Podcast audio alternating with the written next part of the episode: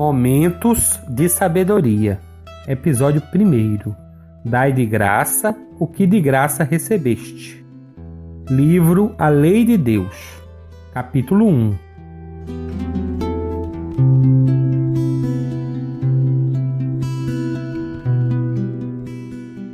Nos diz Pietrobaldi Eis o conhecimento que consegui atingir em meio século de trabalho mental e de controle experimental. Este é o presente que agora quero oferecer aos meus amigos. Falando juntos, de amigo para amigo, unidos por um liame de bondade, para o bem de ambos. Sem bondade não se pode dizer a verdade. Considerarei cada ouvinte como um amigo meu, pessoal, com o qual estou desabafando a minha paixão de beneficiar o próximo. Não sou rico para dar dinheiro, não sou poderoso para oferecer vantagens materiais. Dou o que tenho, o pensamento que recebi por inspiração e o amor do meu coração. Como recompensa, espero que este pensamento seja compreendido e que este amor seja retribuído.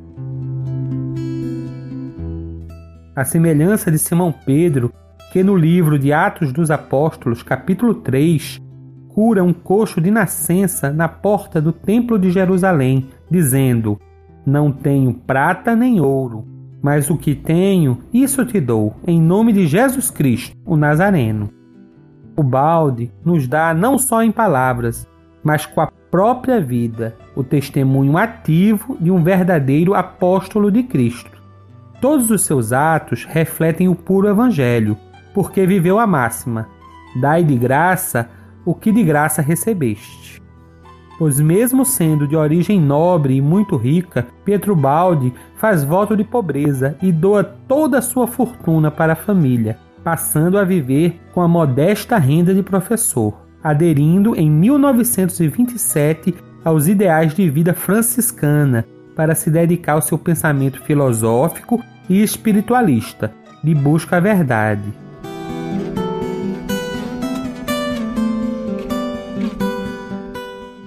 Reconhecendo em Ubalde os atributos de um apóstolo do Cristo, e em seus livros ensinamentos que traduzem lições advinda das esferas crísticas, o também professor Carlos Torre Pastorino comenta no prefácio de O Sistema. Através da leitura estudada e meditada da obra de Ubaldi, cheguei à conclusão de que o universo é de fato um todo único, cujo centro é Deus. Nesse volume, a explicação é cabal e acessível a todas as inteligências, mesmo as medianas, como a de quem está escrevendo.